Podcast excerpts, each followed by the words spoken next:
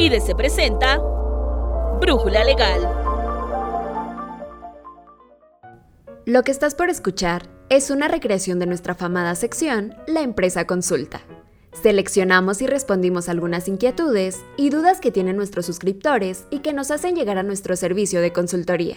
En IDC tenemos una nueva forma de contarte aquello que impacta la administración de los negocios en nuestro país. En la descripción de este episodio te dejamos el link para que te conviertas en miembro de la comunidad legal más grande de México. Soy Nancy Escutia y no olvides calificar este podcast con 5 estrellas en tu plataforma de streaming favorita. Soy la contadora de una empresa que presentó un aviso de suspensión de actividades en el ejercicio 2019 y posteriormente presentamos un aviso para alargar la suspensión un año más. ¿Estamos obligados a habilitar el buzón tributario? No necesariamente. El artículo noveno transitorio de la Resolución Miscelánea Fiscal 2022 prevé que las personas morales que cuenten con su RFC con situación fiscal de suspendidos tendrán la opción de habilitar el buzón tributario. Lo anterior no será aplicable tratándose de los trámites o procedimientos en los que se requiera que el contribuyente cuente con buzón tributario o para los contribuyentes que hayan emitido CFDI de ingreso o recibido CFDI de nómina dentro de los últimos 12 meses. Uno de nuestros colaboradores falleció a causa del COVID-19, evento que fue declarado por el IMSS como riesgo de trabajo por tratarse de personal médico de la empresa. Deseamos saber si tenemos que dar aviso a la Secretaría del Trabajo y Previsión Social de dicha defunción. ¿Qué opinan sobre el particular? Todo empleador debe dar aviso a la Secretaría del Trabajo sobre los riesgos de trabajo de los que sean víctimas sus colaboradores. Esta carga se cumple dentro de las 72 horas siguientes a su ocurrencia, ya sea de manera presencial, a través del formato aviso de accidentes de trabajo o electrónica, mediante la plataforma Sistema de Avisos de Accidentes de Trabajo de la Secretaría del Trabajo, CIAT, en la página https diagonal diagonal ciat.stps.gov.mx diagonal. Si bien es cierto que se les exime a los patrones de esta obligación si presentan el aviso correspondiente al Seguro Social dentro del término de 24 horas, también lo es que esto no es aplicable ante la muerte del subordinado siniestrado. De ahí que en el caso en particular de su consulta, como el fallecimiento se debió a una enfermedad laboral provocada por el COVID-19, tiene que informarle esa situación a la autoridad del trabajo.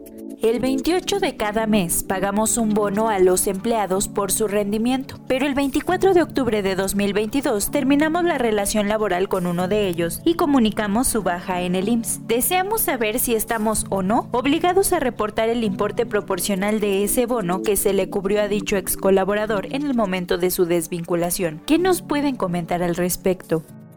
Los dispositivos 30 fracción segunda y 34 fracción segunda de la Ley del Seguro Social prevén los tipos de salario con los cuales los subordinados pueden cotizar frente al Seguro Social y cuándo se reportan sus modificaciones. En el caso de que los subalternos reciban ingresos variables, como lo es el bono que ustedes brindan, este cambio salarial se comunica dentro de los primeros cinco días hábiles de enero, marzo, mayo, julio, septiembre y noviembre del año de que se trate. De ver que respecto al colaborador objeto de su consulta, no podrán cumplir a causa de la terminación de la relación de trabajo que los unía. Hay que recordar que la baja de los asegurados se informa al organismo en un lapso no mayor a cinco días hábiles, contado a partir del día siguiente en que se concluyó el vínculo laboral. En 2017 fuimos condenados al pago de un millón de pesos en un juicio mercantil. Sin embargo, nunca se hizo efectiva la ejecución de la sentencia y queremos saber si ya prescribió el derecho para hacerla. ¿Pueden apoyarnos?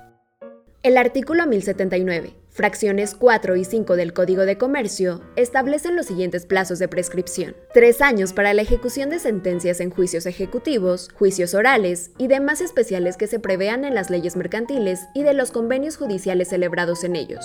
Cinco años para la ejecución de sentencias en juicios ordinarios y de los convenios judiciales celebrados en ellos. Para hacerla efectiva, se deberá promover un incidente de prescripción de ejecución de sentencia en términos del Código de Comercio. Estas y más respuestas las podrás consultar en la edición 520 de nuestra nueva edición digital. Así que, ¿qué esperas? Y suscríbete a IDC. Recuerda que tú también puedes ser parte de la empresa Consulta, ya que gracias a nuestro servicio de consultoría, que es exclusivo para suscriptores y que está activo de 8 a.m. a 5 p.m. de lunes a jueves y los viernes de las 8 de la mañana a las 3 de la tarde, seleccionamos las preguntas más importantes que afectan a las empresas. Agradecemos en la adaptación del guion Producción y realización a Alan Morgan. Te esperamos en nuestra siguiente emisión de Brújula Legal. Se despide Nancy Escutia.